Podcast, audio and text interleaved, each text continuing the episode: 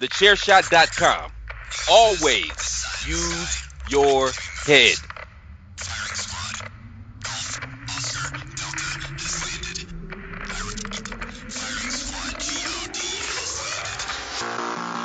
Warning. The Outsider's Edge contains strong opinions, unconventional views, and contrarian stances. Listen, if you dare. Hey yo,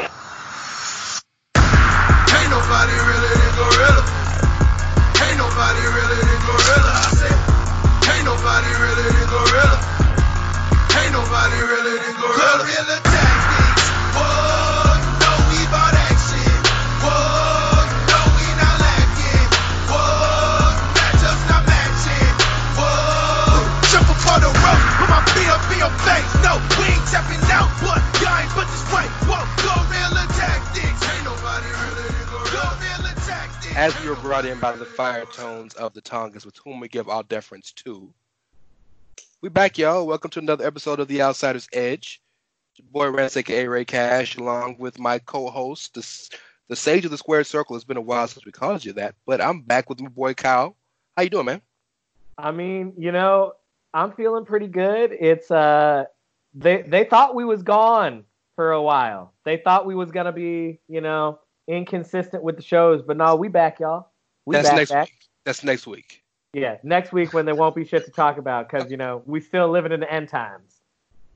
We might. I mean, you know, we, we there's a pay per view this weekend, so we might have some stuff for you next week. We're gonna get back to uh regular recordings once the world starts getting back to a regular life. But uh, yeah, we got two for you in a row this week, and we had a good one for you. This is actually a overflow of last week's episode because we had two major topics that we didn't have time for because we went almost two hours. But since then, even more fuck shit has happened, and uh, stuff going on. it's the world, right? So you know we normally name the shows, and normally we'll, we'll either name the show after we finish, or we'll come up with the name at the very beginning because it's the theme of the show. This theme today is the "Come On, Bruh" episode because every one of these stories will make you say, "Come on, bruh." I Yeah, a lot of people like if, if we could really sum this show up with an emoji, it would be a face palm. yeah, Like a lot of people just making some decisions that make you just like smack your face. Yeah, pretty much. Um, before we really get to the crux and to the fun part, though, we got to do we have to kind of run through um, the actual wrestling portion of the show. Money in the Bank was this weekend. Um, uh, we'll talk about that. Uh, the man is now the mom. Becky Lynch is pregnant, and and has relinquished the Raw Women's Championship to Asuka, who won it in the Money in the Bank ladder match. We'll, again, we'll talk about that here in a second. And of course, AEW had uh, Dynamite had the lead in to uh, Double or Nothing this weekend, and a um, NXT had a major show which is leading into their next pay per view takeover in your house on June seventh. So it was a big week. Um, I love the return of In stuff. Your House as a name. I, I love, love return of In Your House as a name. makes sense, right? It's a Uh, wonderful time to use that moniker. yes. So, Ah, uh, so well, let's let's kind of get through the wrestling portion of our week. Before we let's start with Money in the Bank.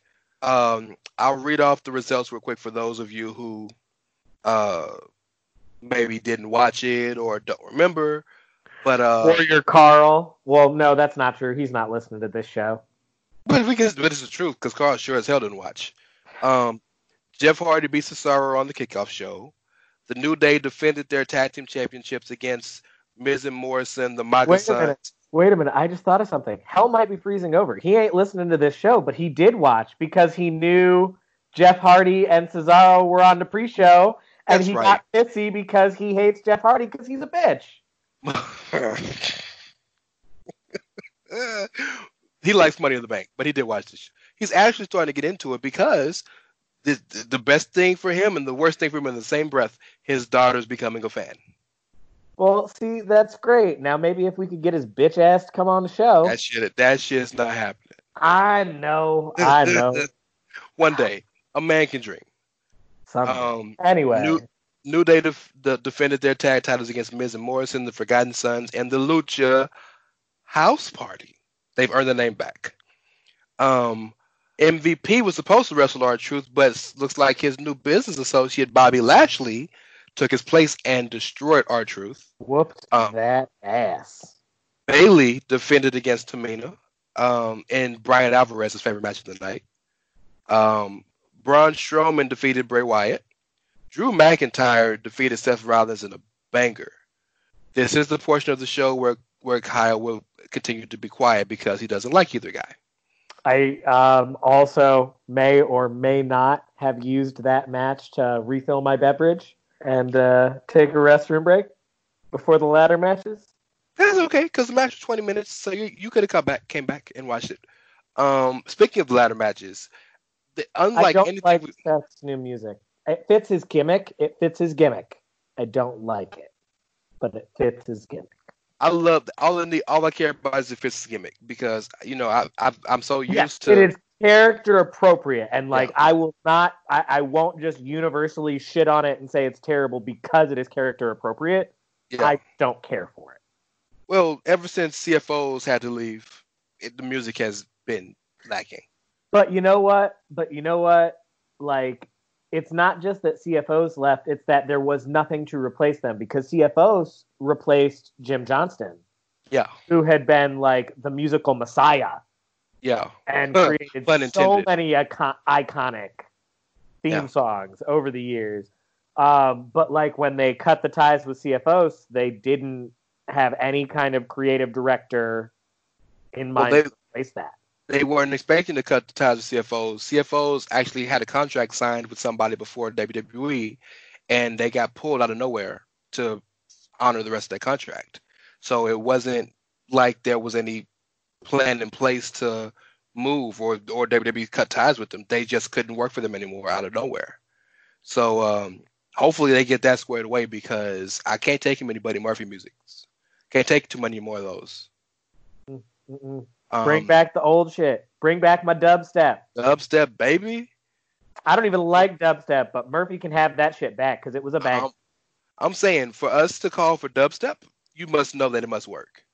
Um, the mon- the Money in the Bank ladder matches are like unlike any match you'll ever see in your life. so much fun. WWE is perfect for cinematic wrestling because and- like They're knocking it out the park too. they've got the production values for it. Is the thing like But they got the production team for it.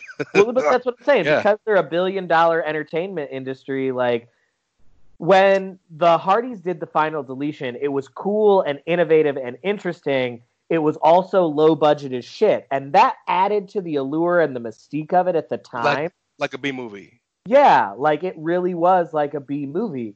But WWE is like the indie film to the Hardy Compound's B movie, where like there are higher production values and a team involved and somebody who edited things. You say indie film. Let me let me flip it for you in a different way.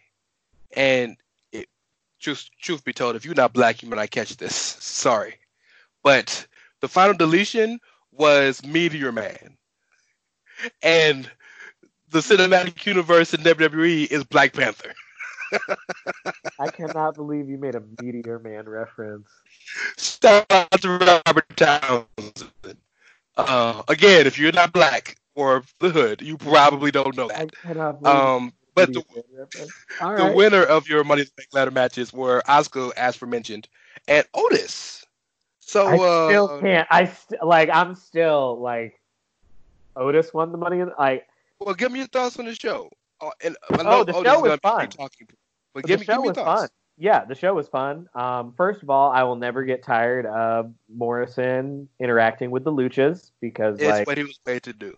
Yeah, like, and they just have such great chemistry because he's been doing it for the last few years. So, like, I'll never get tired of watching that. Um, I'll never get tired of the New Day. So, like, that was fine. Um, I really enjoyed Bray Wyatt versus Braun Strowman. I really, really enjoyed that. Um, and the way that they handled that match and how it ended and all of it was very fun. It was very fun, very intriguing. And I loved the ladder matches. right up to you know Baron Corbin committing double homicide. Like I'm here for it.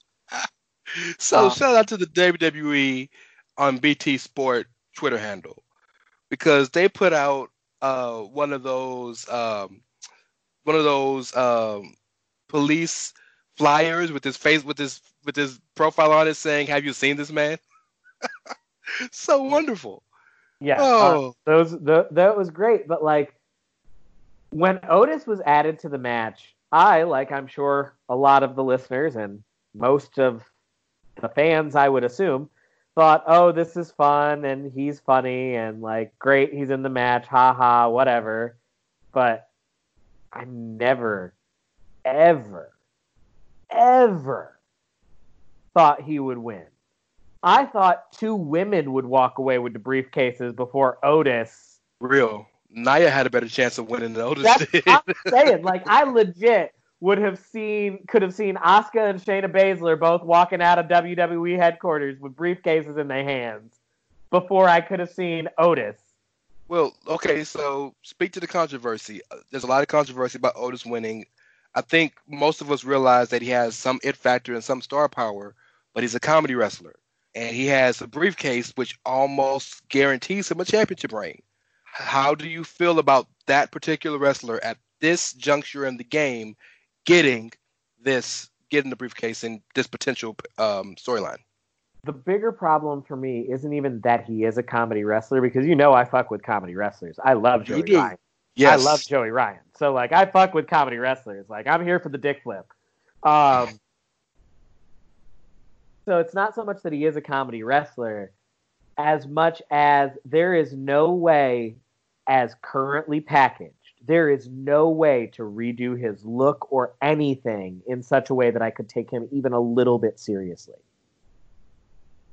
And that's the bigger issue. It's not so much that he is a comedy wrestler because like I'll use Joey Ryan as my example. Joey Ryan's a comedy wrestler. Colt Cabana's a comedy wrestler. But the thing is, if the situation calls for them to be serious enough that I can like believe in them, they can turn it in such a way where I'm just like, all right, they're fired up. Like this dick flip is gonna be intense. It ain't no bullshit. He's real pissed. or Joey Ryan is actually adept enough in actual wrestling to just not use it. Well, I mean, he is. Joey Ryan runs a wrestling school. He's amazing. Um, I'm just saying, in general, like they are the type of comedy wrestler where it's like, yeah, I mostly do funny stuff. Orange Cassidy's another example. Like Sloth style is comedy wrestling, but he shows when he turns it on. Like Cassidy knows how to fucking wrestle. And Orange Cassidy versus. Pac. Orange Cassidy versus Pac may be the most surprising match in AEW history. Exactly. Because nobody expects it from Orange because his character is a ha ha sloth style, I don't try. So all of a sudden, like actually moving and actually doing offense and actually giving a shit, and you're just like, holy fuck, dude can go. There's no way to repackage Otis as currently as he's currently done in a way that I would just be like, oh, Otis is serious right now, like some shit's going down. You know what his what his one saving grace is, in my opinion. Hmm. Um, and I know we can go, we can talk the multitude of storylines that are possible. Tucker turning on him, you throughout the storyline of uh, possibly Mandy turning on him. Um, there's a possibility of him saying screw the title, to, to screw the WWE title, we'll go for the tag titles. There's a multitude of storylines. But in terms of what your point is about the character, Mick Foley, and I know this is he Mick Foley is kind of like the ceiling for a lot of guys. Mick Foley was a dumpy, beat up old guy in a tie, a crazy looking mask, and a sock, and was one of the top guys in the company and won championships and went toe to toe with every single competitor in the business.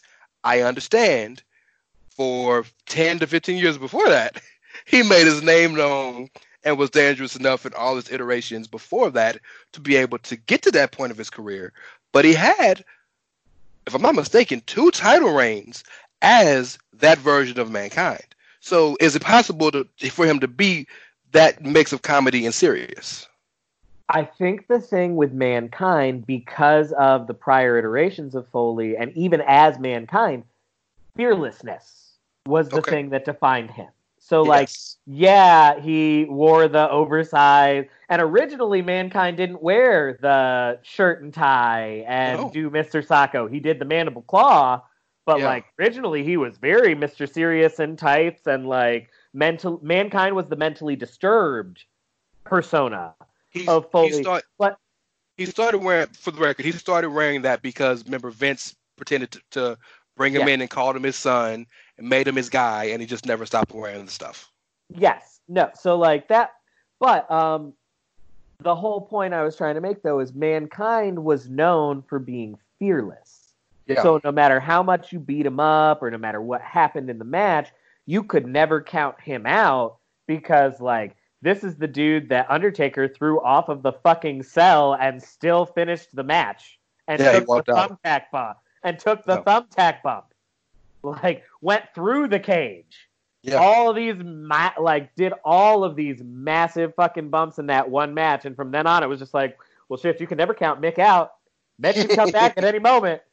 So like i i think you c- there's a way to do it with comedy but you've got to find what is the other part of the comedy. What is his other thing? Is his other thing that he's like crazy aggressive at a certain point is his other thing that he is fearless is his other thing you know what i'm saying like we have to find what hit what is the part The turn.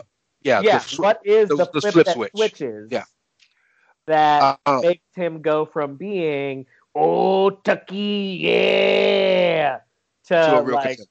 yes so the only morsel that we've seen from him is um, the the episode of SmackDown when Dolph showed the pictures of him and Mandy, and he flipped the fuck out and destroyed the shit out of Miz and Morrison to the point where Tucky had to like drag him down, and then he just broke down and started crying in his chest. That was something. Now, could they get back to that? I, I, I think that's why I think the the Dolph feud was so good for Otis as a character. Um, it may not be great for Tuck, but it was really good for Otis because he was able to mean, show let's be something real. more. like no disrespect to Tucker Knight. This is not intended as a jab against Tuck because I don't have anything against Tuck. Heavy Machinery is a tag team in the WWE, and if you're not the New Day or the Usos or one of a small handful of tag teams, you are forever destined to eventually split the fuck up. Because Vince sees money in one guy, not two. And if we're looking at heavy machinery, I know people might think Tuck looks better when you do the eye No. test. We've but known it was Otis has always had the it factor to anyone who would watch. I'm talking about like if you hadn't seen them enter the ring, you haven't seen them wrestle, you're just looking at them side by side. People might be more likely to think, "Oh, this the tall one's the one that's like Yeah. to be taken seriously." You don't see many big guys like Otis. Rikishi mm-hmm. is no. a, Rikishi and Yokozuna are like rare breed big dudes. Yeah. Big Van Vader is a rare breed. When's the last time we had a Bam Bam Bigelow? Since Bam Bam Bigelow. Rest in peace. Rest in peace to my homie Bam Bam. Yeah, you're right. But that's what I'm saying. You know, Um, those kinds of super heavyweights are very, very rare. We don't see them that often. Yeah. And normally, Right. when we do see them, the thing that gets them like bigger pushes is inevitably a heel turn. Look at Rikishi. Well, mean, look like look at Rikishi. Rikishi becomes more well known during the Attitude Era as the fun dancing buddy with Too Cool, and then all of a sudden, I did it for the Rock. I did it for the family. And Well, he- the main event of Armageddon. you, I'm about to say he got world title shots because of that. So No, but no, no, that's not what I Yeah. mean. What I mean is he was a That's what mean. like dancing too cool Rikishi is a comedy wrestler. He Yeah. did it for the Rock. He did it for the family. Rikishi is all of a sudden holy shit. If you ever notice that Rikishi is twice as big as anybody he wrestles, And if he wasn't so happy go lucky, he could just kill someone. I think there's something to that character trait. Is that I mean, Big Show made a living off of it. Well, that's what I'm saying. Like the point of the fun, jovial big guy is to like make it believable that this person loses because they're not taking it seriously. Otis Yeah. is kind of big in an era of small wrestlers where like he could literally crush a lot of the other people in a straight size fight. Yeah, You know, think about, you know, the the modern main eventer of today is someone Adam Cole's size. yeah, Think about someone Adam Cole's size next to Otis. yeah, yeah. And so if he wasn't Mr. Oh Tucky, oh hi Mandy, Yeah, he was like- child. Yeah, if he wasn't a man child, imagine how scary he would be. And so when the heel turn comes, when either Mandy turns him evil or he snaps on Tucker or Tucker snaps on him or whatever, Yeah, when the heel turn comes, that's when we'll be like, fuck, Otis is scary. Yeah. Mark Henry's another example. Sexual chocolate, comedy, Hall of Hall Pain, of Fame, scary. Hall of Hall of Fa- Hall of Pain, Hall of Fame. Um, you mentioned children. Speaking of children, we have a new child that's going to enter the WWE universe. And probably what's the biggest news of the week, and maybe, quite frankly, of the year, right Seth behind Rollins put a bun in the oven, y'all. Well, Seth so I saw put a bun in the oven. I saw a tweet that had the Shield, um, that had the Shield together, and next to Ambrose or Moxley, it said pulled out of WWE. Uh, next to Roman, it said pulled out of WrestleMania, and next to Seth, it said didn't pull out.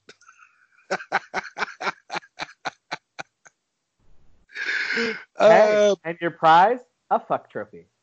hey, well, for, so let me be serious. Congratulations on your baby. Like legitimately and and like 100% congratulations to y'all on your baby. I'm very happy that y'all are like going on that step. Props like and congratulations to Becky like she had uh one of the most like memorable runs of probably the last 20 30 years if Easily. you really think about it. Easily. Um, and so like props to both of them. I'm just always here for kid jokes because I am not here for being a parent.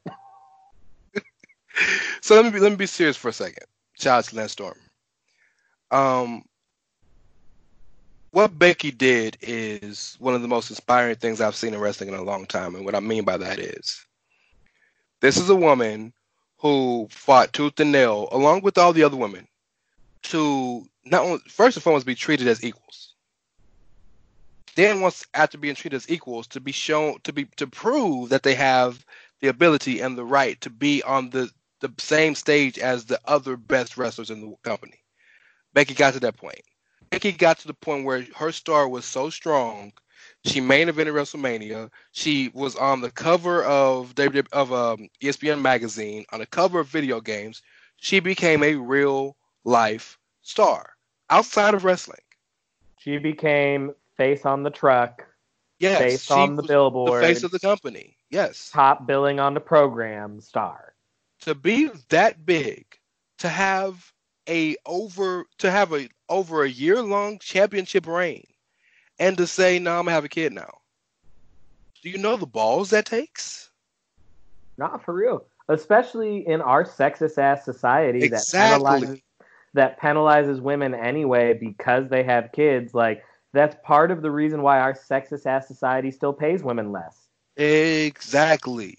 Which is some bullshit. So like it no, it takes a whole lot of bravery to do what you did. I'm just here for the jokes because I don't want to be a parent. So like I'm always here about laughing at people having kids. You But want to like, talk about props to y'all. you want to talk about jokes? If you saw Seth's face on Raw, maybe he feels the same way. The the story was whatever Seth is going through, but just the blank look on his face.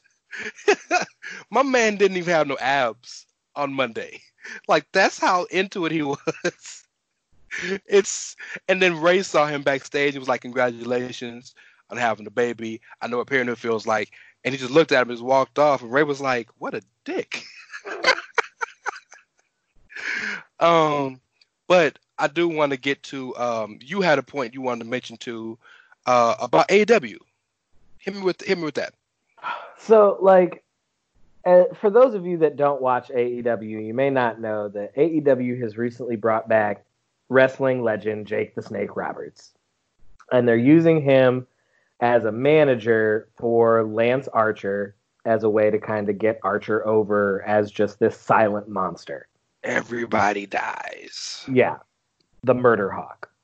Um, here's my thing. Jake Roberts needs to get the fuck off my television because he's a gross, creepy old man, and I'm not here for it. And I know that that's probably the reaction they're going for because, like, the point of his storyline with Brandi is for him to be the creepy, gross old man and for you to want to cheer for Cody. But, like, I'm not getting creep, uh, creepy, gross old man like storyline vibes. I'm getting creepy, gross old man. I don't like Jake Roberts and never have. So please go away vibes. Like, I didn't fuck with Jake Roberts, the fake born again Christian. I didn't fuck with Jake Roberts, the snake abuser. I don't fuck with Jake Roberts now. I fuck with Jake Roberts overcoming death.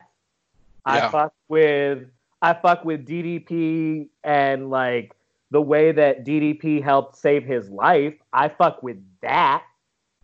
But other than that, I don't fuck with Jake Roberts and I don't want to see him. And I would be just fine with Lance Archer without him. I think I have a bigger issue. Uh, look, I, I you feel how you feel. I can't dispute that. I don't have as big of a deal with it because I'm still able to see it from a storyline point of view. But nothing you said is wrong at all. But I think my bigger issue with the situation is, and this, uh, I, I, I sound like a broken record, but I take so much umbrage with Cody and the way he books the stories. There's so many bells and whistles and and and and so many so much extra fluff added to such a transcendent performer. Cody is one of the transcendent performers of the generation. And in a match that uh, this is again going to sound broken recordy because we both said this last week. This match shouldn't be for this new title No, because a match for this new title should only be about one thing: the belt. building people up. Yep, the championship. Absolutely. is all the match for your first mid card title should be about. That should And- be and- the only storyline that we need to focus on. And you had a ready made final with two perfect people in the semis waiting for you. You could have done Kip Sabian versus Darby Allin yeah. as your And- final for this mid card title. You could have put Sammy Guevara versus anyone in your final for this first mid card title and had the whole focus of the match be this mid card belt that you're trying to establish and get off and get that TNT name out there so that you come across as a good branding partner who keeps reminding everyone that the TNT championship can only be seen on AEW on TNT and blah blah blah. That's what I should be hearing. And Instead, all I'm going to hear is an overbooked storyline between Cody and Lance Archer. and and the heater is especially if you did, which was the perfect ma- matchup, Darby Allin versus Kip Sabian, is Mike Tyson is presenting the title. Imagine how much more salient and much much In Much bigger to be. Vegas. In If- oh, I don't know if they're still gonna be or they gonna were going to be. They, no, but they were going to be in Vegas. Yeah. But imagine how much bigger it'd be with Tyson handing that title to Darby Allin. Imagine how made Darby would be, and he's next up, right? Darby's ne- there is a legitimate comparison between Darby Allin and 20 whatever year it was that he won all the titles, Jeff Hardy. Oh, I think of him as um, I think of him as more 2004 ish Jeff around the time that he's facing Undertaker in the TLC match. Like Yeah. he ain't ready for Oh. he ain't ready for the main event yet, but he's like Okay. fully the guy that is going to be next in line that we need to be grooming to be the next main event. Like Yeah. that's where Yeah. I see him now. Like he's that in between stage of Jeff. Not quite. I'm fighting for the heavyweight title every month or every month, but not quite. I'm I got you. uh, I'm I on got the come up. Yeah. Yeah, not Armageddon fighting Edge and Triple H Jeff. I got you. Yeah. Um, but uh, yeah, it's so that's my bigger issue with it because you you said it perfectly. Code. Well, you know what? Let's do it. We normally say this for the end of the show, but let's do this now. I'm gonna run through the card. Yep. I got it pulled up in front of me. Um, and you got to understand. Before I think last week, maybe two weeks ago, they only had two matches, two matches booked. So, and I'm gonna run through the card. We can give our predictions at the end of it, but just let me run through the whole entire card to make the point. Uh, I'll, I'll come back. I'll, I'll come get you. You need me? Renaya? Do you need me, baby? Okay, I'm, I'll come get you in just a minute. Uh, okay. On the pre-show, you got the number one contenders tag match between Best Friends and Private Party. Then you have Britt Baker versus the Alien Kris Statlander. Then you have MJF versus Jungle Boy. Then you have in a Stadium Stampede match, which I guess is going to be at the Jaguar Stadium, the Elite versus the Inner Circle. The Elite and Matt Hardy versus. Oh, I guess I guess he took Hangman's place since Hangman decides he wants to quarantine. I'm no, according to this, according to the according to the Wikipedia for the card, it's Matt Hardy and the Elite, Adam Page, Kenny Omega, and the Bucks Oh, so Hangman gonna be there. Nice. Okay. versus the. Inner Um, you have the Casino Ladder match, uh, with which which has Darby Allin, Colt Cabana, Orange Cassidy, Rey Fenix, and we don't know the rest yet because they haven't announced them on Twitter, even though the show is two days from now. Okay. You have the mean, T. if we had to guess though, like like realistically, Yep. just looking at the AEW roster, Kip Sabian will probably And be in they- and they need another baby face. So who would be the other baby face? The other baby face. Oh shit. They wouldn't put Dustin in, would they? I mean, they might put him in. He won't have a shot to win, but they might put him in. Yeah. Um, Think about that. yeah, I'll Um, think about it while you're. Yeah. Um, you have the TNT title match between Archer and, Co- and Cody. Uh, you have the women's championship match. Thank God they didn't forget about this between Nyla and Hikaru Shida. And then you got Moxley versus Brodie Lee for the world title. Now, that's not a bad card by any stretch of the imagination, but it largely was built in the past two weeks. And again, look, WWE's done the same thing and we criticize them. So either criticize both or accept both. I don't really care either way or the other because the show will deliver. AEW always delivers on their shows. But I just just under just how much bigger and how much better I think the match would flow if Cody and Lance were on their own in some type of gimmick match or something, where the the focus could be on the stars and the heaters if you want them to be Jake and Brandi and then you give Darby and Kip that that rub. I just and then you and then you give more stars a rub that you can put in the casino ladder match. I, it just but i you know we don't book so Yeah, I'm- no, I, I just, I'm just against the two of them Be, I'm with you. I'm just against the two of them being the final. I get what they were going for, and I think the whole point is because like, is Cody still in that whole can't challenge for the world title shit? yep So yeah, this is just gonna be their way of giving Cody a title that he can challenge for and a reason to be on TV every week. that's all it is. I mean look Cody is Cody run the company. you don't need a reason. You know what? I, you, man, if you would have put, I know that they have the elite versus uh, the inner circle thing, but if you would have threw Scorpio and uh and uh what's my boy name, um Sammy Guevara in there, Mm-hmm. I'd have been cool. That'd have been even that'd been perfect. Joey Janela, right? You Where'd Joey or, been? Or b- better yet, how about we look at the actual rankings for once? But never mind. Let's change the subject because y'all never ready for that conversation. Um, bullshit. Hey, it's like who lines whose line it is it? We called it when we saw it. It's whose line is it anyway? Where the names are made up and the points don't matter. Shout out to Aisha Tyler and Drew Carey. Um, so let's get let's get down to the getting down. The first thing I think that's important to talk about that I, that that is one of the main events. Of We're gonna evening. we're gonna do this in order of heat. We're gonna do this in order of like least things that'll get us the least fired up to things that are gonna get us like hurting people fired up. So yeah, that's that's about right. Um, I legitimately don't know your opinion on the situation, but um, as of Tuesday, I believe, as of As of Tuesday or yesterday? night. As of Tuesday. night. Sam, Sami Zayn was officially stripped of the Intercontinental Championship. Um, now in real life, Sami Zayn has chosen not to show up to the shows, as contrary to, to what y'all's belief is, all the WWE wrestlers have been extended to. Um, and uh, so he's quarantining and just kind of he's at home.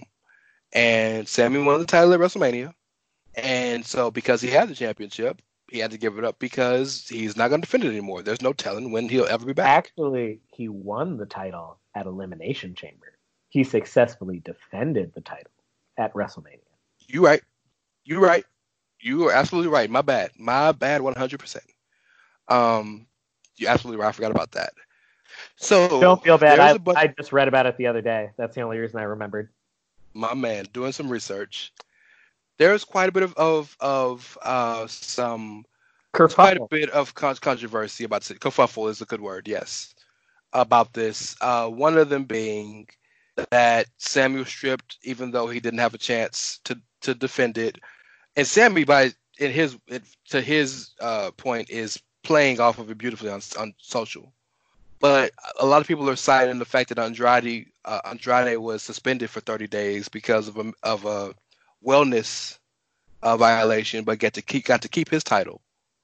Well, the difference is, while I wouldn't have had a problem with him dropping it to Humberto, as he probably should have, he was coming back. We had a date where he was going to wrestle again. We don't know when Sami will be back because we don't know when the quarantine will be over. Um, but yeah, people are pissed. This is conspiracy theory number 75 for WWE this year. So, what's your thoughts?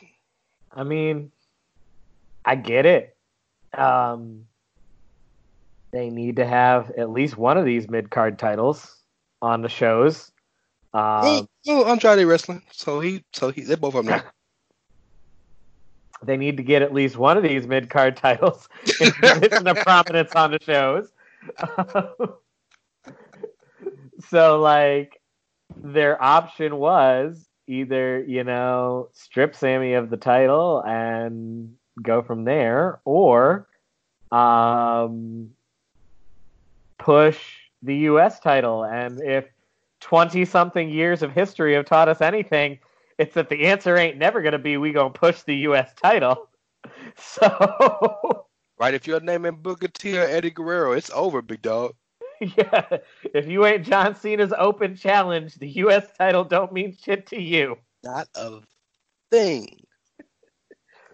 So, Um, Um, so like that was the obvious answer there. And here's the good thing. Sami is a brilliant person and is playing off of this beautifully on Twitter. So now when he comes back, he can be the intercontinental champion that never lost. And there's nothing better than a heel with a legitimate reason to believe that he should be entitled to some shit that doesn't belong to him.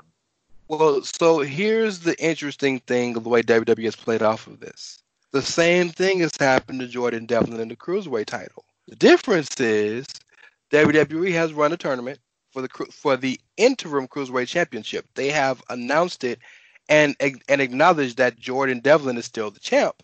It's just we have an interim champion. We'll have a unification when Jordan Devlin is able to come back to the states. They outright strip Sami.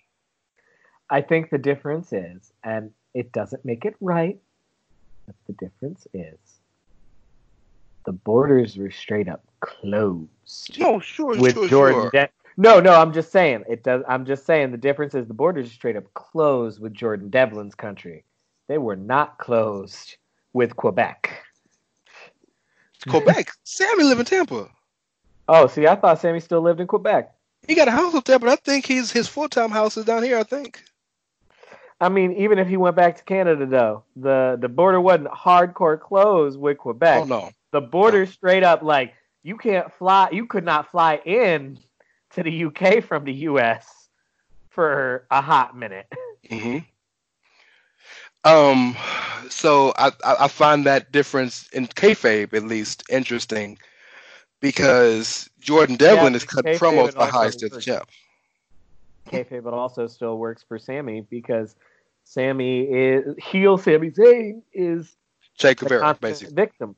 Yeah, Yeah. heel Sami Zayn, Che Guevara is the consummate victim, always um, being set up by the system and all of the ways that he's being wronged. And I love it. Oh yeah, I love it. for it. Um, what what I love most about it is they're gonna what WWE runs tournaments. Their tournaments turn out so well often when they do them. They they really turn out off. They, they turn out usually turn out pretty good, and so we'll have a little mini tournament for Because the SmackDown title for the, the tournaments uh, always the tournaments always work because the tournaments require short term booking. Yeah. Short term booking has never been the issue with the company. Consistent short term booking, they got. They can hold the storyline for two to three weeks. It's these stories that go beyond three weeks where we start to see some contingencies and some consistency issues.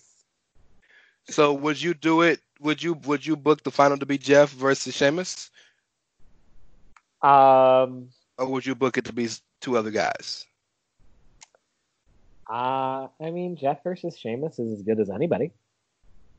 I realistically, I mean, if it were me and I got my druthers, I would have split Miz and Morrison up, and I would put John Morrison in the mid card. But that's just because Oh, it'll I happen. both better as singles guys now. Like, don't get me wrong, I love Miz and Morrison, and I like putting them back together for WrestleMania season was like super smart, obvious move, blah blah blah. But like, I sincerely do like both of them better as singles competitors. So like, It it'll it'll surely happen. I think that's the reason why when uh they ran WrestleMania the way they did, um, where they had just the singles and Morrison retained, but then they had the the rematch with the others half of the tag champs and Big E pinned Miz.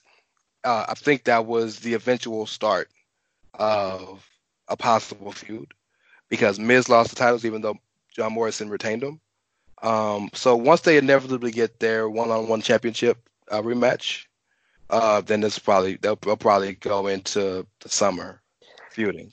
I think the probable final though is um, Daniel Bryan or Drew Gulak versus Cesaro or Shinsuke, Shinsuke or it's going back to the well though. or It's going back to the well though. But Shin, Shinsuke and Jamie Brown were the past champs. Well, I'm not, uh, uh, not acknowledging not- I'm not. I'm not saying you're not correct that it's going back to the well. I'm just saying that like, if I were a betting person on what would happen and what do I think they would do, that's something I think they would do.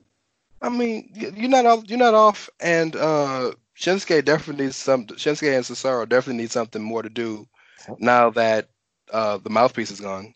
So, um, okay. Well, since we're speaking of SmackDown, when you think of SmackDown, you think of one person. That's Big Dog Roman Reigns. Um, we didn't get a chance to talk about it last week, but so you guys know of the controversy. Largely, we're past a lot of it, but still, it's still infuriating. Roman Reigns, uh, who has beaten who has beaten leukemia twice, has announced that he's having newborn twins. Right? I believe they're twins, or he just had he just had twins. That's what it is. I'm sorry. Um, and because of that, that was the reason why he pulled out of WrestleMania to protect them and the children in his household, uh, because of the coronavirus. Not that he needs to give any other reason beyond I'm a cancer survivor. Well, you know what? Go one further. You don't have to give any reason. I'm Nope, he's pulling a grown ass man. There you go. It's a health crisis, and I'm not willing to die for this. That's that, that's that's how I see it. that and, and, like this is where I come down hard on the ball is life culture. I'm like, listen, there's a difference between ball is life and ball is life. well, not to those people. Like, no, th- uh, that's what I'm saying. That's why I come down hard on people like that. Like, listen, I respect that. Like, ball is life to you means you need to be willing to ride or die for this. But like, nah, man, nah. Ball is life means if I got free time, I'm a ball. If i- if you ask me what I want to do this weekend, I'm gonna say ball. That's ball is life. Ball is life don't mean I need to die. You say that, and yet the biggest show on TV right now is the Jordan documentary, where ball really was life. Um, So we could sit here all day and talk about all the mistakes Mike made, all the things he Oh. did right, but all the Well. mistakes Mike made. well, thank you for bringing that up, sir, because plug voice. If you pay attention to the chairshot.com, myself, Christopher Platt, and PC Tunney from Pod is War are having a special Pod is War Last Dance edition, recapping every episode of The Last Dance, Mondays, Tuesdays, one day is at the beginning of the week on chairshot.com, where you, You know, Always use your head. And to Okay. and to bring Mike back to wrestling, to bring Mike back to wrestling.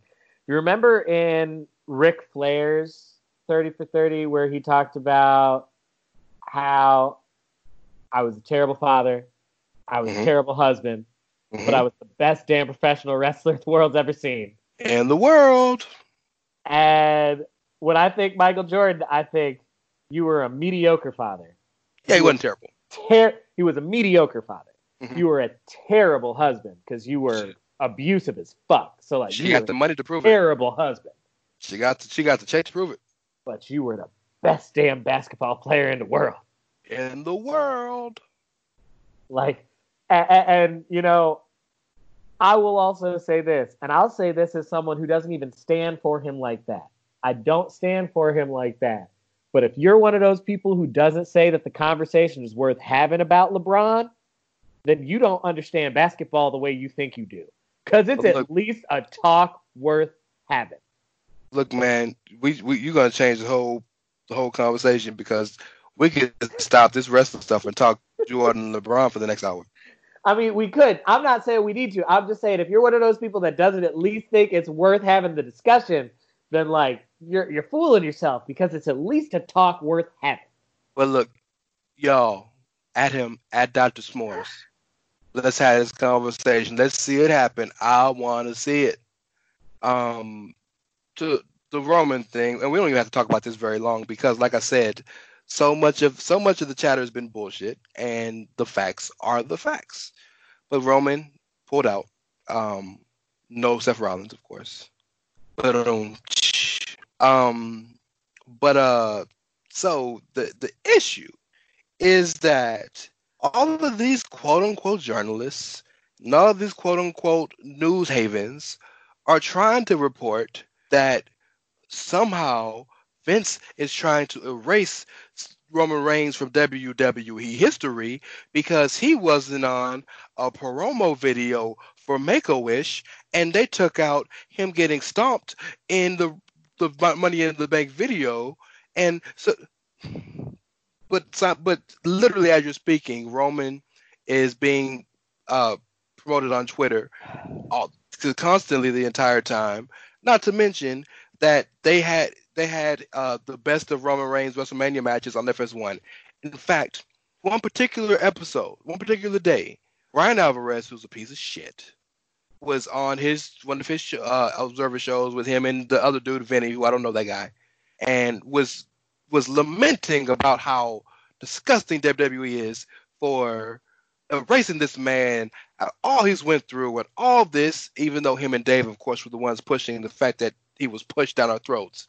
Nonetheless, about all this, that, and and all that, and literally as they come back from commercial, they see the commercial that Roman Reigns' best of best of WrestleMania moments is on FS1, and his response, literally on the air, learning this on air, is, "Well, there you go." Here's but you know why I'm confused though. You know why I'm really confused. Like legitimately just so confused. Rance, aren't these the same motherfuckers that don't like Roman in the first place? Well, Rance, look, aren't these the same? Wait, Rance, aren't these the same motherfuckers that boo Roman and talk about how Roman is shoved down their throats and Oh, how they don't yes. want Roman and how like they're tired of him? Like, aren't these same motherfuckers are the ones that are talking about how oh Vince is trying to erase him and how dare Vince and boo. So, so which is it? So which is it? Are like, do you stand or are you tired of this man? Which is it? you know what I think the entire point of a lot of wrestling fans fandom is? Contrarianism. Well, that that may be so, but it's even it can be it can be put into two words. They are looking for gotcha Vince. That's all they're looking for. Because they abhor what they think Vince McMahon has done to wrestling. They abhor what they think Vince McMahon believes about wrestling, or I'm sorry, what they say, sports entertainment. And they are waiting, looking for the day where he, they actually long for the day where It's he time dies. For hard truth. It's time for hard truth. Time for hard truth. All right. I'm gonna use a different example of the same kind of hard truth. Walt Disney is a shitty person. Walt Disney was not a good human being. Wasn't. He's anti-Semitic. He's kind of ra- not even kind of racist. A lot of racist. He's homophobic. Walt Disney was a shitty dude. All this money that we give to the Disney company is legitimately supporting the descendants of an awful fucking person. But here's the thing, yo. There's no way to bring down the Disney empire. It's Oh, too God. big.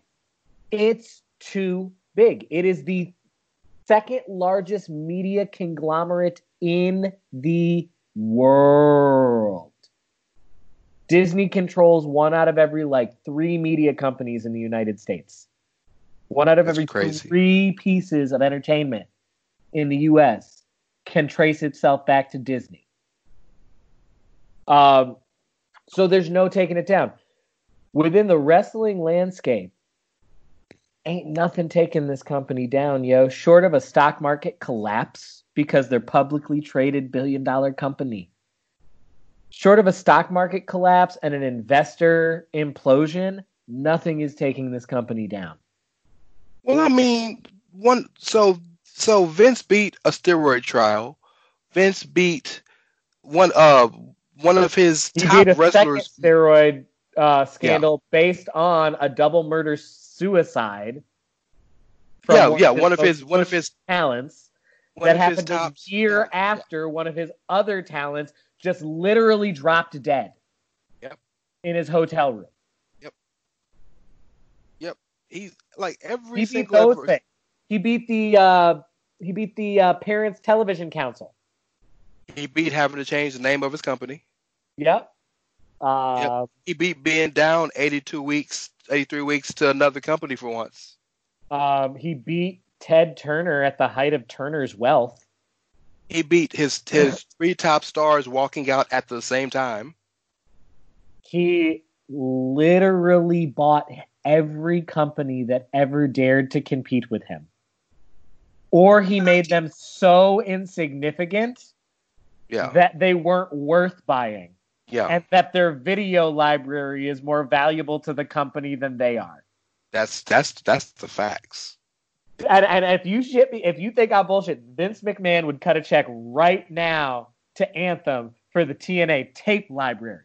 Yeah, he would. he would let them he would let them keep the company and he would let them keep the last five years of the tapes but for the early history of the company's tape library just so he could have access to the early careers Joe, of aj robert Sting. Roode, joe Singh, Angle, yeah Christian. just so he could have that Yep. he would buy the tape library and Yep. leave the company Oh shit, Jared back. Jarrett. Mhm. Um, yeah, it's ridiculous, y'all. It's it's actually it. and I only it- say that to say, yeah, Vince is a shitty dude. Rance is right. It's fucking yeah. Vince is not always a good person, but like you're not gonna take Vince down. So like, chill with your bullshit. The, the sad thing though is this looks so poor on us as a wrestling fan base. to believe something so clearly ridiculous and bullshit. And it's and so look, I've I've had my special the wrestling media, but and I mean I guess some somebody could even consider us wrestling media. That's what you believe. That's cool. Cause I mean I've had I've had media passes to wrestling shows, so you're right. Maybe I am a part of the wrestling media, but I don't pretend to be a journalist. And more importantly, I know the reach my voice has.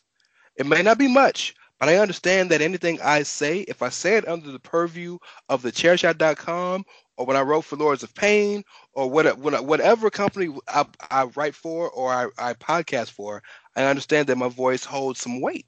But all of these wrestling news media journalists, Vixen Pan and uh, Alvarez, and Keller, and Uncle Big Daddy Dick, well, Small Daddy Dick, Dave Meltzer himself. Fuck Uncle. They perpetuate so much bullshit and then are flabbergasted when people believe them. Yeah, but well, I was know, just speculating. No, you weren't. You made a whole out, whole page in your Observer about it. That's not speculation. the wrestling fan base never never gonna amaze me though, because the wrestling fan base are the same stupid motherfuckers. Steve Austin put a thing on Instagram shouting out someone who made him a mask, Yeah, and then somebody gonna shit up. Be a rebel. Don't wear. Don't give in to conformity. Be a rebel. Expose yourself to deadly diseases for no reason. commit commit suicide for the rest of us. Like, uh, fuck you, dude. Like, come on, man. And I, so, like, wrestling fans are ignorant, and and I know I'm a wrestling fan, and I hate to say that, but like, you know, there's a stereotype about wrestling fans being ignorant because we do some ignorant fucking shit, y'all. Think with your fucking brains. As people, we are in, individual. We are smart. As groups, group people in groups, and especially wrestling fans, and even further, especially internet wrestling fans, smarks are dumb as fuck. And if you Embarrassingly don't so. believe us, if you don't believe us, why do you think you keep getting worked on social media? They Well- are playing you like a fiddle on the Twitters, and y'all just don't even realize it. Shout out to my brother Brian Kinsella, Clive from uh, Wrestling Headlines now. They changed the name back to the original name of Lords of Pain. Used to Alright. be called Lords of Pain, but it's Wrestling Headlines again now. Dot com. Okay, fine, What- whatever. He wrote a column today uh, about the uh, WWE um, releases, and in it he says one salient point. He says you guys will believe anything. I mean, you know, because you know the IWC's uh, IWC's belief on stuff isn't you don't have a very good track record. Does the Saudi Arabia hostage situation remind you of anything? I, you know, he listed a list of them that was in the row. By the way, speaking of this, let's let's let's let's let's talk about this. Y'all truly believe that WWE paid uh Trump or Florida eighteen million dollars? That's not true. A super PAC that Linda is the is the coach is the chair not even chair co-chair of donated eighteen million dollars. Now was some of that from a purse? I don't doubt it was, but to s- to to mangle that and to purposefully change that to WWE paid Florida eighteen million dollars so they could go and get the wrestling back. You're Y'all, embarrassing yo. yourself. Uh, you're embarrassing yourselves big time because if you understood economics at all, at all, Florida doesn't have income taxes. Florida Uh-oh. state doesn't have income taxes. Uh oh. So Florida makes all of its tax revenue from things like sales taxes and event taxes and license fees Mm-mm. and and do you know do you know what three or four companies contribute the most to those kinds of fees in the state of Florida?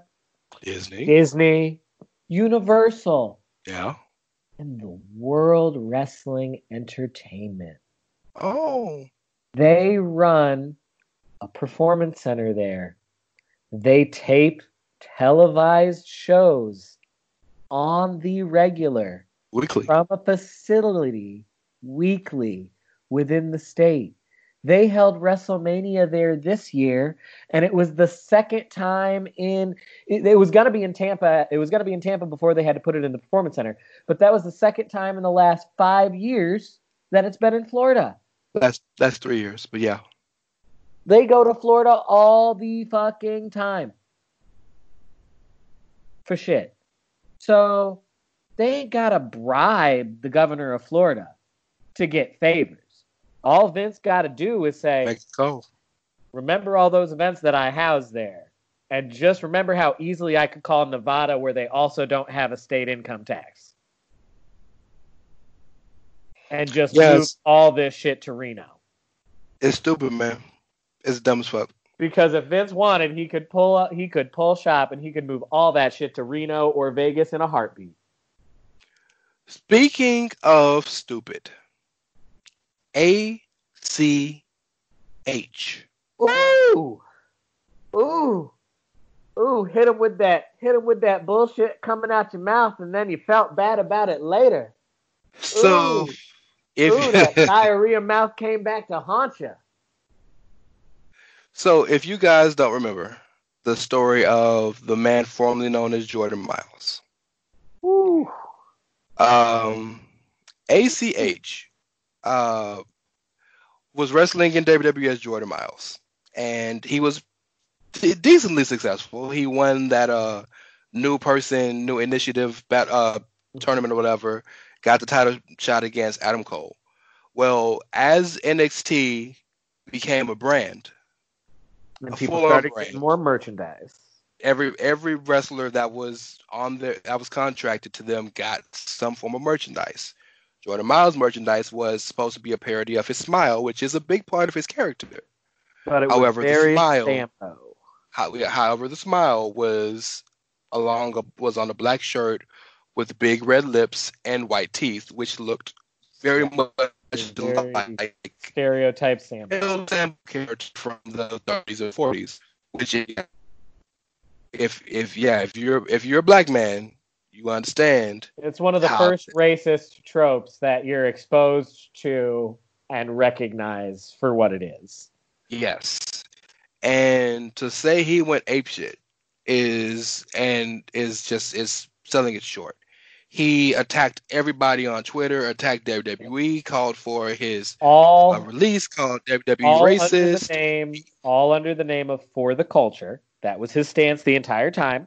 For the culture. Yeah. Um attacked everybody um and then you know and they even they asked him well had you talked to triple h about it? He hadn't even talked to triple h about it like just all this and then at that turned to him calling jay lethal uncle tom and just it's so much and people were were like publicly calling to him to say look man just get off of twitter. Call me Titus O'Neil, Mark Henry, a lot of prominent black athletes were trying to get him to calm down. Eventually, he got because they all release. knew because they all knew y'all what we said on the show at the time which is when you're a person of color the fuck up rope is very short you don't get a whole lot of leash to fuck up as a person of color in any kind of major position and publicly airing your dirty laundry in the way that he was doing it is setting the whole bridge on fire. That's burning the water that the bridge was under. Like, and, and they were trying to like, they're trying to reach out to say, call me because they're just like, dude, you're gonna get yourself to a point where you can't get jobs in this business no more. And if you need to just Well, rant about just- how they're doing you wrong, like, just call me. I can be a sympathetic ear and I can calm you the fuck down. well. On top of that, you're looking like you start. He's he started looking less like someone who was sympathetic and was wronged, and more like a, a, a dick and an asshole because it it the the course of the rhetoric changed from I was wronged, I'm hurt, I'm pissed, we need to rise up to well you did this to me so screw you and screw the company and well this one guy did this and told me Triple H was cool with it but I never talked to Triple H But and the story just started changing. Anyway, this was about six months ago. Well, he's back in the he's back in the news now. He had an uh, interview a couple of weeks ago, and I'm going to read some excerpts from it. Um, I was having the time of my life there, dude. I really was. I enjoyed my time there. I really did. But when they released that shirt, it's when I got angry. And then I made a lot of comments that I'm not to take back because that's just how I feel. Now, could I have had, now, could I, I have said them a lot better? Absolutely. Absolutely.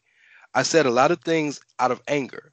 If I could have said those things a little bit more intelligently and calmly and came from a real place and not an angry place, I think it would have been okay. But the fact that I was just so angry and mad and disrespected, and I just felt like a joke. I don't hold on, I don't hold too many grudges, but that shit really pissed me off, man. It made me mad, man. Um, he goes on further to say, being attacked by people you don't know, coming from all angles, cities, states, countries, telling you you're wrong, it's like, fuck, dude, it broke me. It really rocked me to my core, and I wish I could have did things differently. I wish I would have just turned my phone off and let things die down. I honestly wish I could have did things differently and then like I had people trying to tell me to use like mental issues, not as an excuse, but you know, say that's the thing. You have anxiety or you're depression. You're depressed is why you're out lashing, you know, to help smooth things over. And I'm like, man, I'm not one of those people. I don't come up with excuses for myself. I was angry. I had a meltdown in front of the entire world. That's really what happened. I had a meltdown. I broke down in front of the entire world. If you've read the entire article and the entire interview, to give the man credit where credit is due, it really seems like he realizes what he did. He realizes the weight of his decision, and he realizes that he has to live with that, and truly seems sorrowful. Um, that's ironic to say for somebody who initially was wronged in the first place, but he truly seems sorrowful. The but the reason why this is a come on bro situation is That's a stereotype. You let yourself become a stereotype. well, You let yourself become a stereotype of the angry black man. And were you justified to be angry? Absolutely. You were justified to be pissed. You had every right to be angry about the shirt. You had every right to be offended by the shirt. You had every right to call out the asshole who made the shirt. Everything about the way that you handled it was so fucking toxic. And you let yourself become a caricature. And it sucks that, like, you've got the perfect 2020 hindsight now that you've calmed down and you've had time to reflect and you've had time to realize what we all realize when we've done something stupid and it didn't work out for us, which was probably shouldn't have done that. Exactly. And it's like, bruh, I feel for you because I have done things where I've had to think, probably shouldn't have done that. But like, them's the breaks, man. You called Jay Lethal Uncle Tom. Like, I'm gonna have a hard time forgiving that. So yeah, man, and he's never gonna live any of what he said down. The thing that I found most interesting, that's probably most offensive to me personally, is I have no problem with him realizing he was wrong. I have no problem with him saying that he was wrong. But the tone of the conversation and the reason, well, I don't want to put words in his mouth, but what it seems like the reason for the interview in the first place was point blank, nobody wants to hire him anymore. So it it comes off to me as you sorry now because you know you fucked up and nobody else is calling. And that's terribly that's terribly sad because he is truly truly a talented wrestler who would be an asset anywhere. But here's my thing, bro. Why would anybody be calling your last tweet before you like had your time to reflect? Your last tweet was that you're fucking done with wrestling and you're canceling all your bookings and blah blah blah. well, his out of people took tweets changed from day to day and week to week, yeah. so like you was all about how you was done with it. So why would anybody be calling you? I mean, look, you're absolutely right. You know, and then uh, this and this was my contention the entire time. I rode with him. Look, man, that was that was that was dirty. That should have never gotten. It should have never been pitched, let alone got past the pitch. No, But here's the thing, man, and this isn't negating blackness or this isn't um acquiescing or or or playing the corporate game. This is just smart, good business. Handle your business with the people you need to handle it with. He never once talked to Hunter about it. He never talked to anybody else other than the person who made the shirt and the and the and the people who printed the shirt. If Triple H even said in his, according to his conversations, Triple H said, "Man, look, if I'd have known, we wouldn't have done that." So, like, not only do you look like a hothead, but you, you look, quite frankly, unprofessional. Because you were wronged, it doesn't give you the right to flip out on everybody. It doesn't. In any corporate or business setting, whether you black, whether you white, whether you gay, whether you alien, it doesn't make it doesn't make it right. Now, the one thing I would have respected was if he had if he had went through first of all, if you were done, be done. I, that's cool with me, right? That's cool with me. If you done, be done. Call it call it a wrap. Put your to, put your notice in and be done with it. That's one situation. But if you really really love that place and that was your dream and that was the one thing they did to you that was wrong, the one thing that they did to you don't tell me all this other stuff that happened in the past that you heard about. Don't tell me all these other booking decisions that had nothing to do with real life. They were just booking on a TV show. The one wrong that happened to you, you didn't go through the proper channels. You didn't t- didn't take every single avenue you could to get it rectified. The second you mentioned one issue, the shirt was changed. But you while out like this, I would never trust you to do business. You're unprofessional. So that's your problem. Don't blame anybody else. The WWE has to eat what they did. They know what they did wrong. I bet money that kid got fired. I bet money that kid got fired. They gonna eat that. They're gonna live with that. They know what they did. And they fixed it. I bet you they fixed it. If they didn't, then fuck them for not fixing it. But this is about you, young man. This is about you.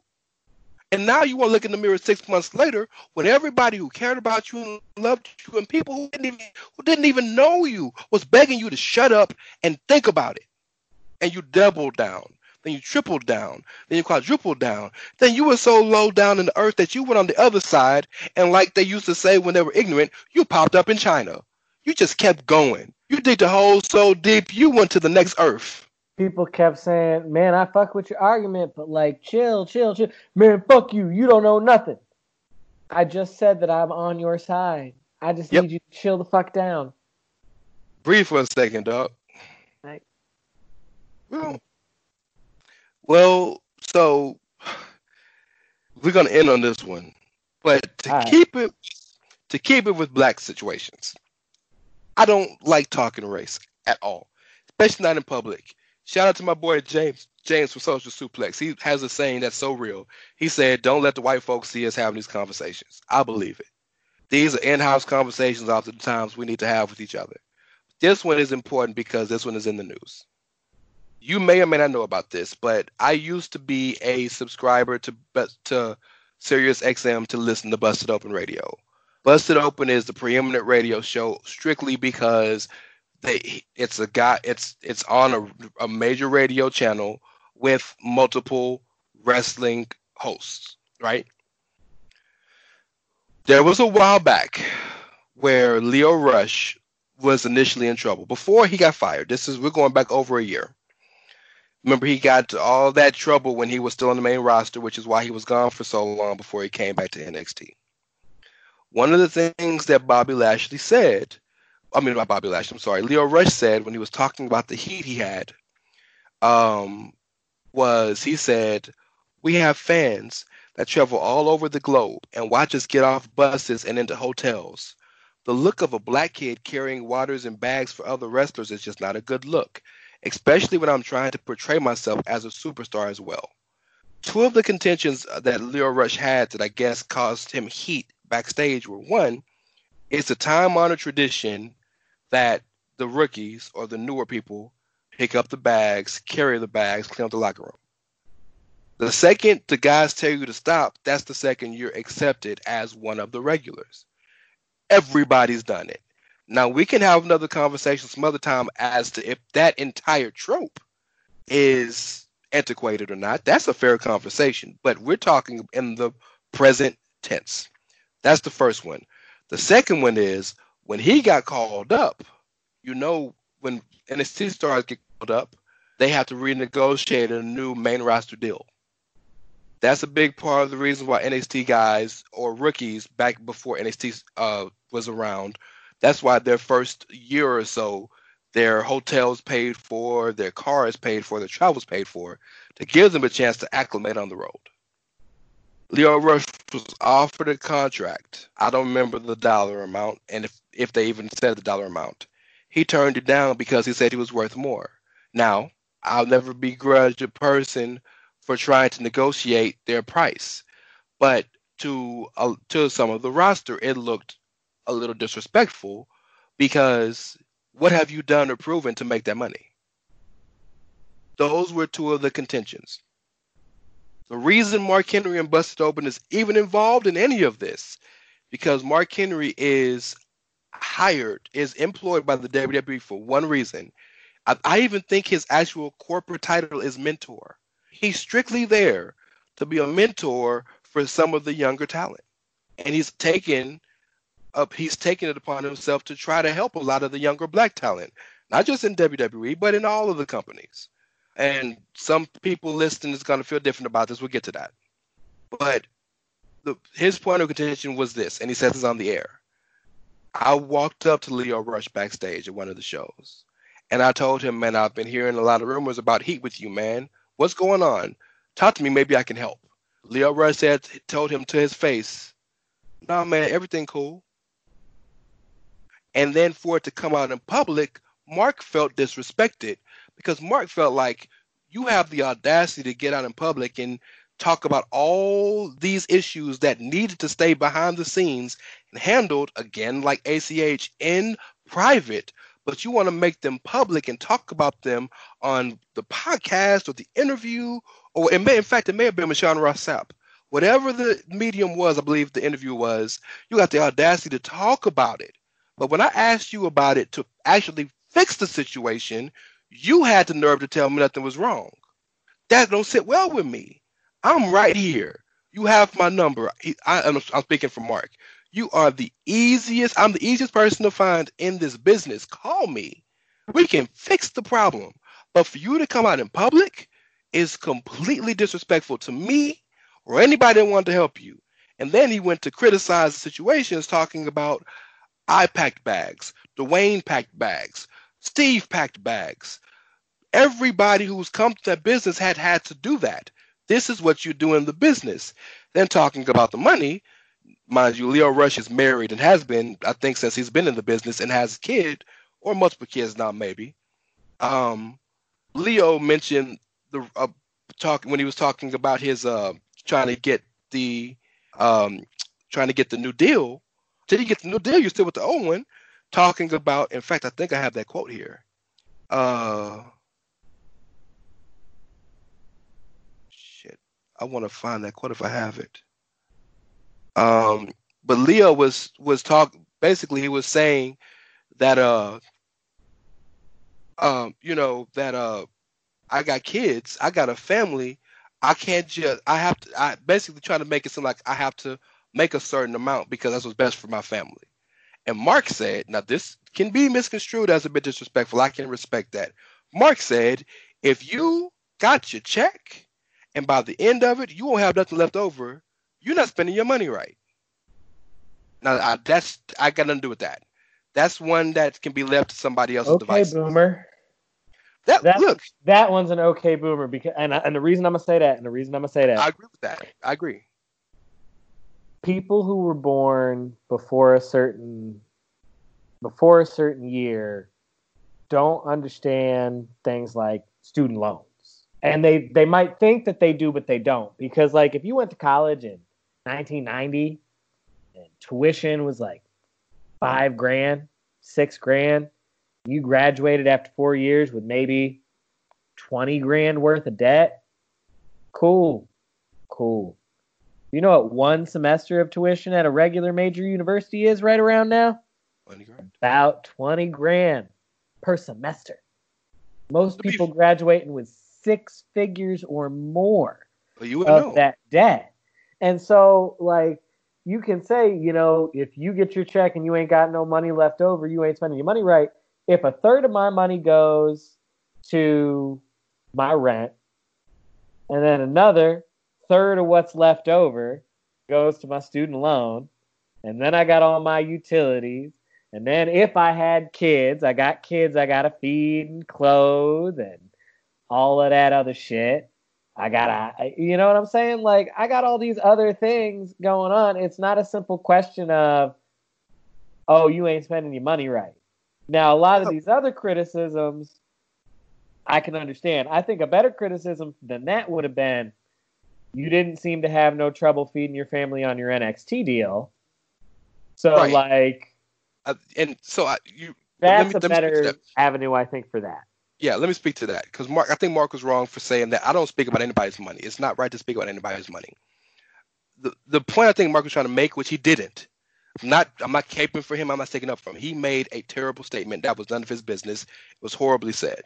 The point I think Mark was trying to make, though, that I would assume he's trying to make is Lio Rush never went to college. Lio Rush has been a professional wrestler since he was 16 years old. This is all he's ever done. So I don't know what debt he has. He could have a shitload of debt. It ain't from college. Um, but he he Lio was being critical of that transition period and, and turning down deals that were worth six figures. So you're complaining about not having no money, but you won't take the deals that are offered to you that are quite frankly to the rest of the guys in your position fair.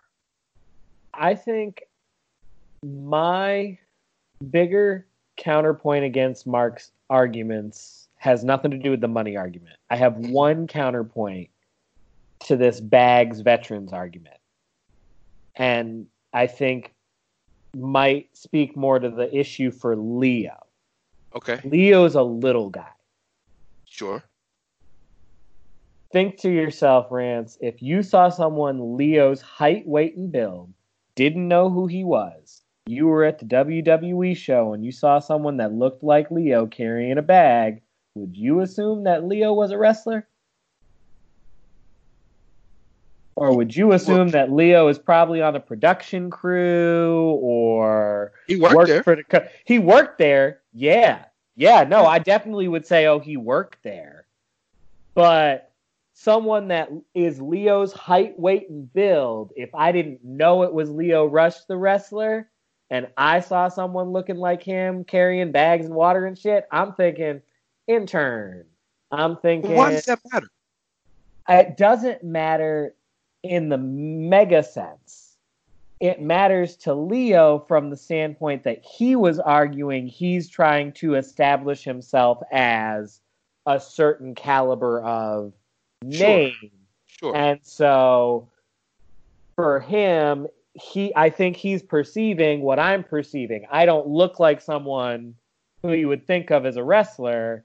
And so if I'm here as a bag jockey, well, it instead was of thinking I'm a performer, people Yeah. are going to think I'm just the hired help because we a racist ass society. Well, it was more racist undertones is what he was leading to, and yeah, I get that. But I think the whole point of the bag thing is for that very purpose. When it's no different than a fraternity. Oh yeah, I Oh. know. I mean, I will go ahead and say on record, I'll, before you make your point, because your point will probably be very good.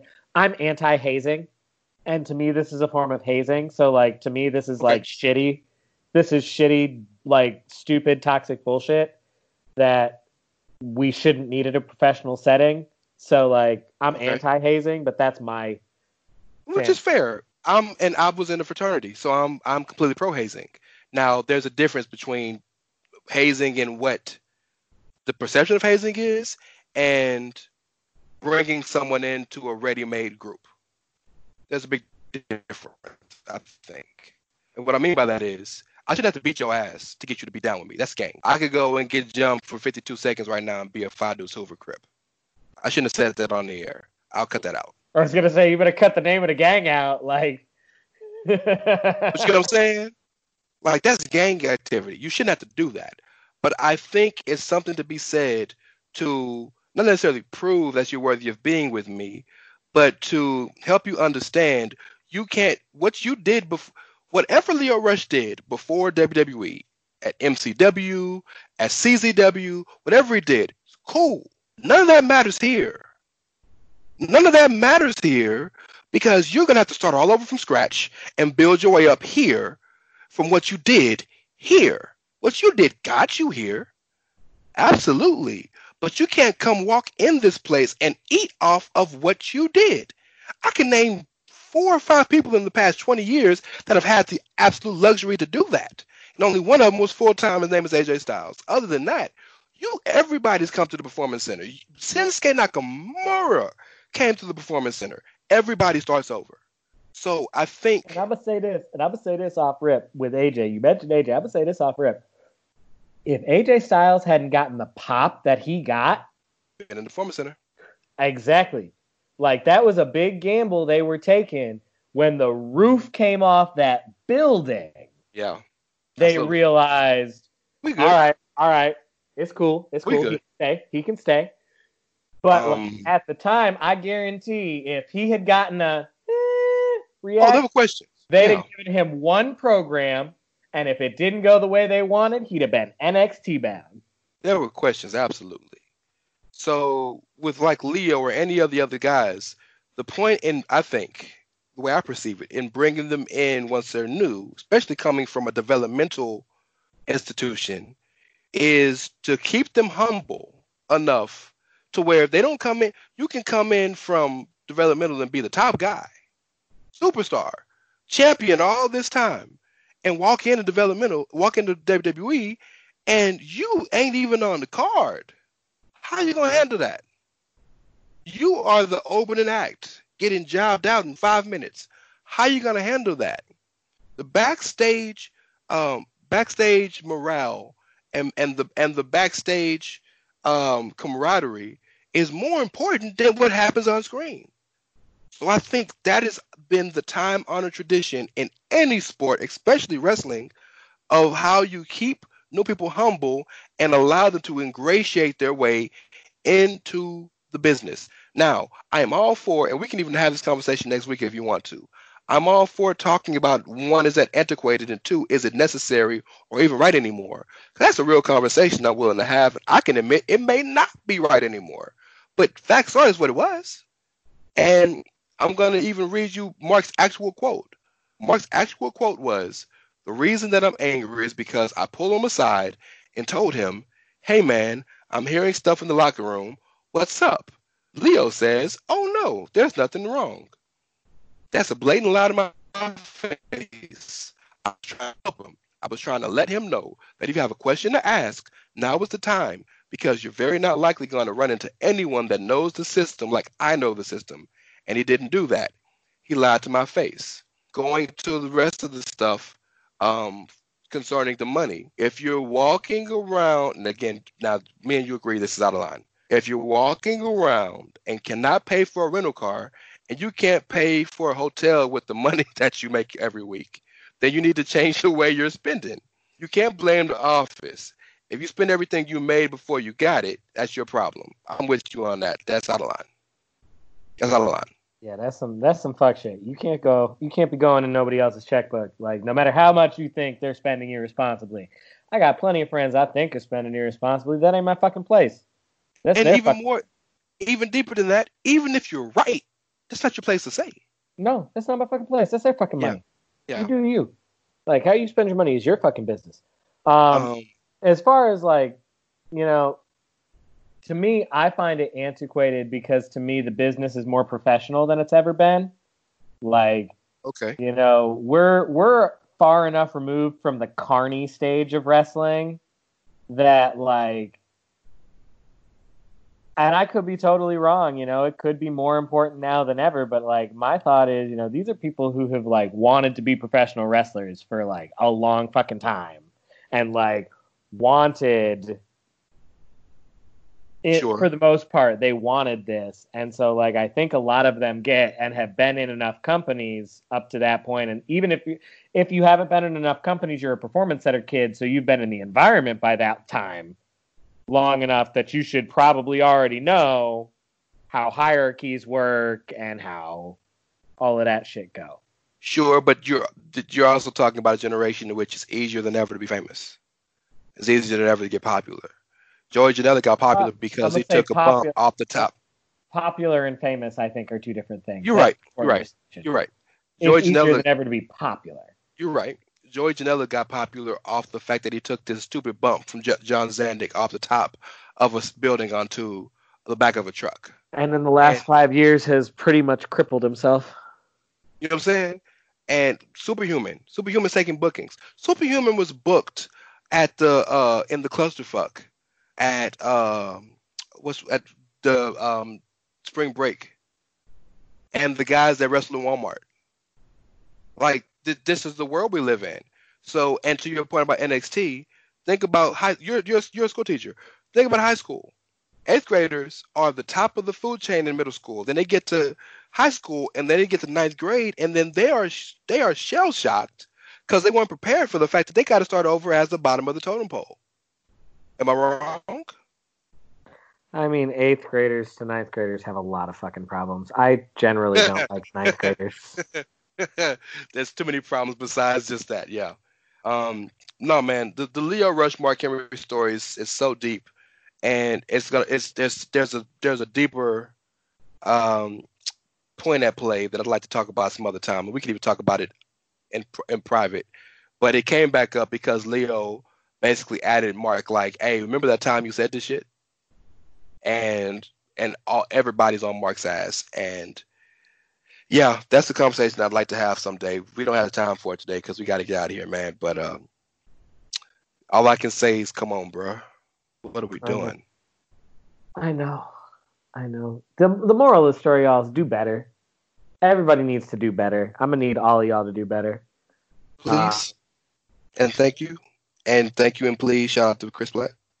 So, but you know, in the meantime, you can find the show on twi- uh, on Twitter at Outsiders Edge CS. If you You own find- Outsiders Edge, holla at me. I'll give you a shirt. I'll give you um, a Gatorade, and I'll give you the earbuds that uh, my boy Kyle got in his ears. Facts. Um, you can find me on Twitter at Dr. S'mores. Uh, and you can find Brother Rance on Twitter at It's Rey Cash, R E Y as in Mysterio, C S C A S H as in them dollars. Of course, look us up. We're part of the Chair Shot Radio Network at thechairshot.com. Well, you always use your head, yeah. Well, yeah. no, I was going to say Chair Shot is part of e wrestling news. Yes, but you still got to use your head. Well, yeah.